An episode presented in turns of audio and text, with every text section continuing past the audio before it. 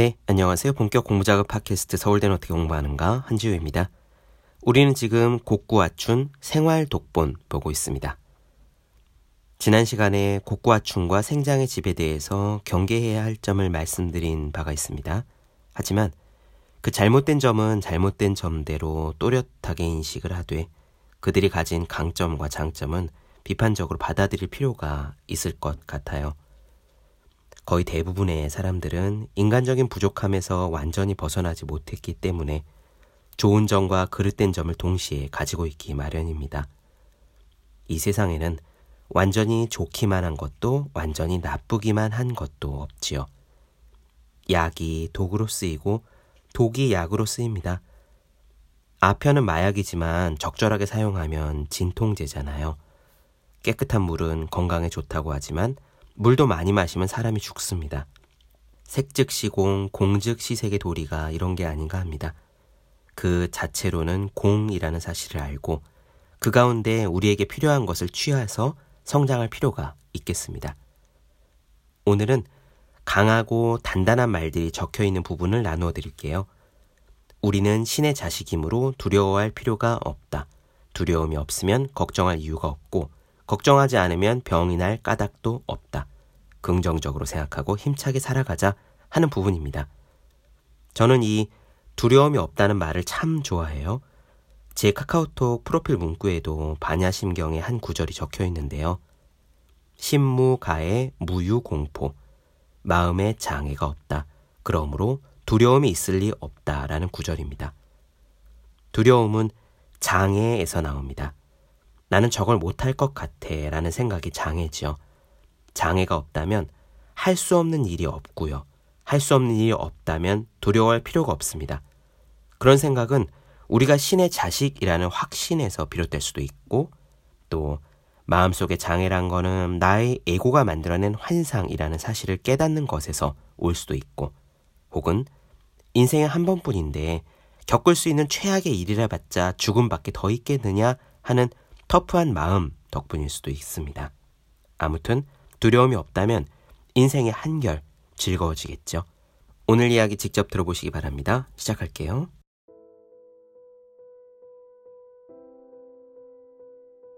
두려워하고 있으면 몸에 독이 생깁니다. 인간도 다른 동물들도 두려워하면 피 속에 독이 생겨서 몸이 약해지므로 평소에는 건강한 사람일지라도 두려워하고 있을 때에는 여러 가지 병에 걸리기 쉬워지는 겁니다. 금붕어도 어항에 넣어 기르고 있으면 크게 성장하지 않습니다. 밖에 있는 인간이나 고양이 등 여러 가지를 보고 두려워하기 때문에 몸속에 독소가 생겨 몸이 약하게 됩니다.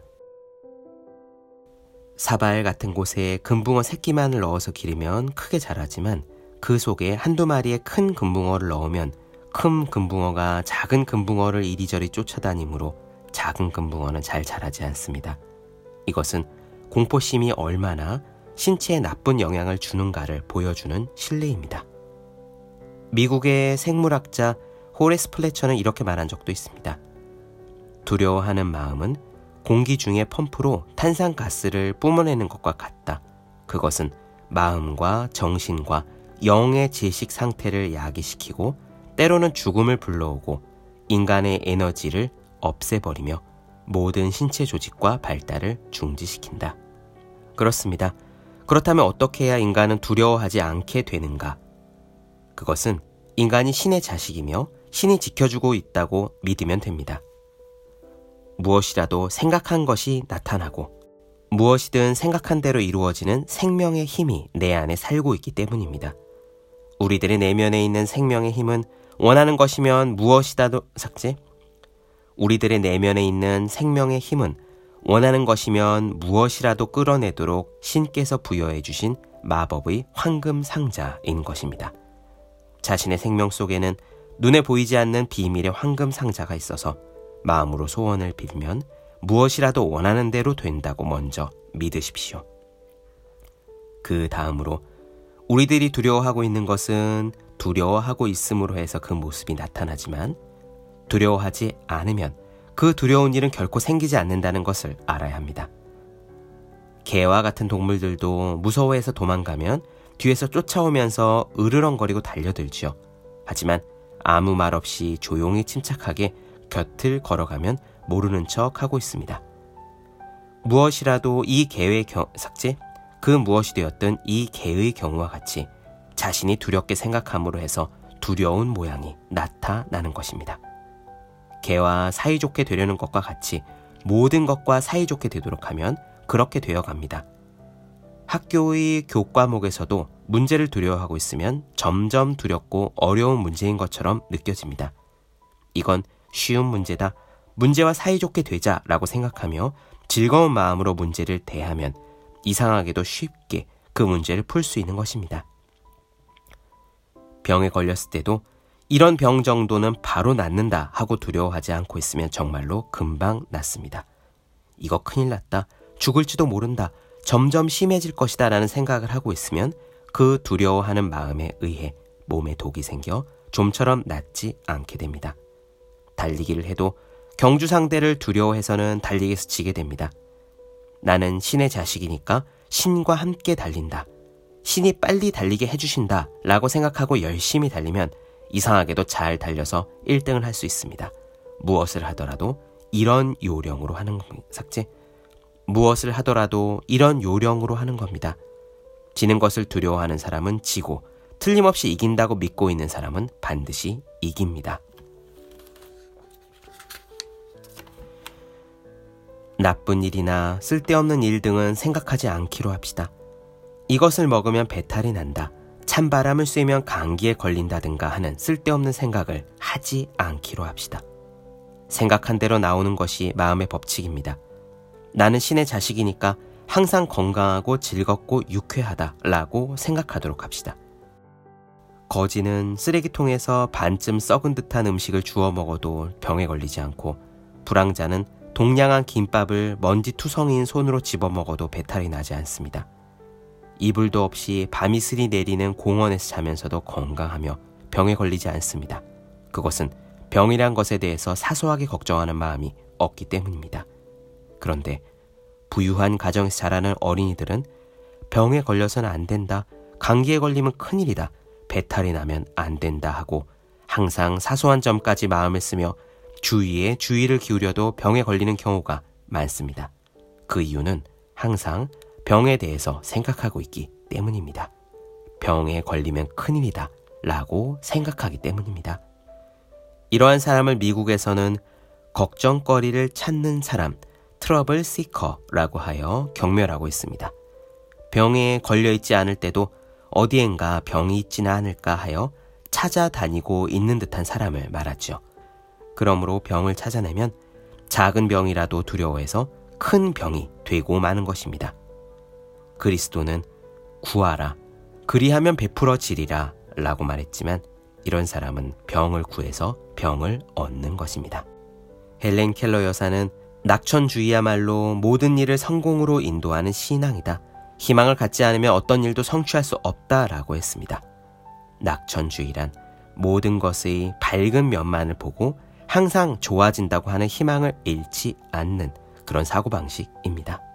어두운 곳에서는 큰 나무가 자라지 못합니다. 인간도 마찬가지예요. 마음속에 햇빛을 갖도록 합시다. 어두운 기운으로 물건을 만들어서는 좋은 물건을 만들 수 없습니다.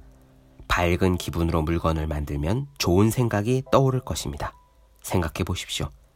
야단을 맞고 우울한 기분이 되고서는 공부를 해도 잘 되지 않지만 칭찬을 듣고 즐거운 기분을 했을 때는 어려운 문제라도 술술 풀립니다. 이렇게 유쾌한 기분은 기계에 기름을 치는 것과 같이 마음을 운전하는 데 있어 윤활유를 치는 것이 됩니다. 기름을 충분히 친 기계는 아무리 심하게 회전시켜도 마모되지 않습니다. 그와 같이 즐거움으로 기름이 쳐진 마음은 아무리 일을 해도 지치는 일이 없습니다. 어린이들을 가르치는 데 있어서 무엇보다도 여러분들이 마음에 새겨두어야 할 것은 착한 어린이라는 개념 대신에 유쾌한 어린이, 즐거운 어린이가 되는 게 훨씬 중요하다는 겁니다. 유쾌한 어린이, 즐거운 어린이는 아버지와 어머니를 기쁘게 하고 이웃 사람들을 기쁘게 하며 모두를 기쁘게 합니다. 그리고 모든 사람들을 기쁘게 하는 것은 좋은 일입니다. 유쾌한 어린이, 즐거운 어린이가 착한 어린이로 되는 것은 정해진 일입니다. 이것과는 반대로 어둡고 침울하며 까다로운 어린이는 부모를 힘들게 하고 이웃 사람들을 불편하게 하고 모든 사람들에게 폐를 끼침으로 아무리 착실하게 자기 일을 다 할지라도 착한 어린이라고 말할 수는 없습니다. 우리네 마음이 즐겁고 명랑하면 생각하는 모든 것이 자연히 바르게 됩니다. 하는 일이 모두 제 궤도에 오르게 됩니다. 즉, 기차가 레일 위를 달려서 조금도 탈선하지 않듯이 좋은 생각이 술술 떠올라 좋은 일을 할 수 있습니다. 훌륭한 발명도 할 수 있고 상점의 상품 진열도 창조적으로 멋지게 할 수 있습니다.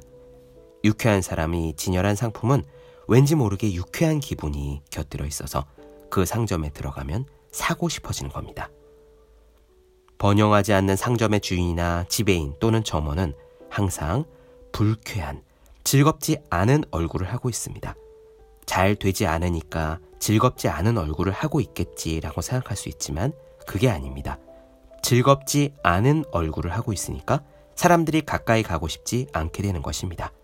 좋은 운명을 불러오기 위해서는 우선 즐거운 마음이 되어야 합니다.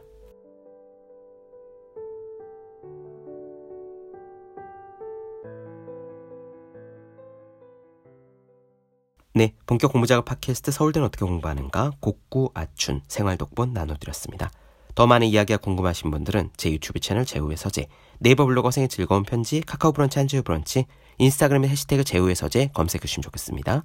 또 해야 하는 일과 하고 싶은 일 사이에서 고민하며 쓴 첫 번째 에세이 노력이라 쓰고 버티기라 있는 공부하시는 모든 분들을 위해 어떻게 공부하는 게 효과적인 설명한 혼자 하는 공부의 정석 그리고 책상에 올려두기만 해도 공부하고 싶어지는 365 혼공 캘린더 아직 읽지 않으셨다면 꼭 한번 읽어보셨으면 좋겠습니다. 그럼 오늘 여기까지 할게요. 전 다음 시간에 뵙겠습니다. 여러분 모두 열심히 공부하십시오. 저도 열심히 하겠습니다.